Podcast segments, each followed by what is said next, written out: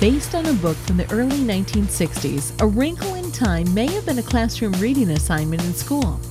In a modern film adaptation of the book, A Wrinkle in Time takes a look at how far you need to go to save the ones you love. In this case, both literally and figuratively. A young teenager finds herself drawn into a race through space and time to find her long lost scientist father. He's trapped by a darkness that's actively spreading throughout the universe. And the only one who can stop it is you. Be a warrior. I'll try. A young Meg tries to overcome her fear of failure, which often leads her to a little bit of standoffishness and displacement. She's stuck in an unfamiliar place, having to use wisdom and gut instinct to know what's right, wrong, and potentially dangerous.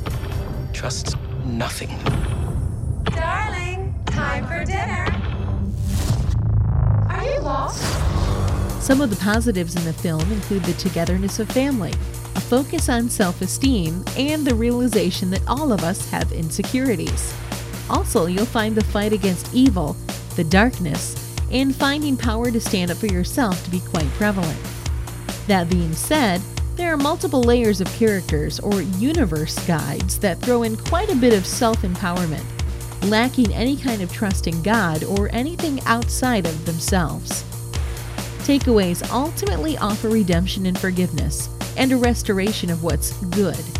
It just takes a little bit of a unique pathway through space and time to get there.